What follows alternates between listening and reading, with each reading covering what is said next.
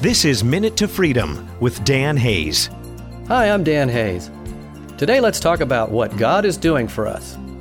There's a saying, we will suddenly realize that God is doing for us what we could not do for ourselves. I didn't believe that was possible for a long time until I saw it happening in my world. I would work on issues I carried from growing up in an alcoholic family, do the hard work of recovery, and sometime later begin to see myself doing things that had previously been outside my range of behavior.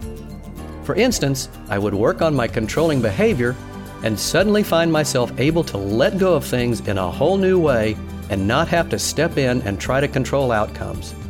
Yes, I did my part, but I know there was more at work, and God was doing for me those things I really could not do for myself.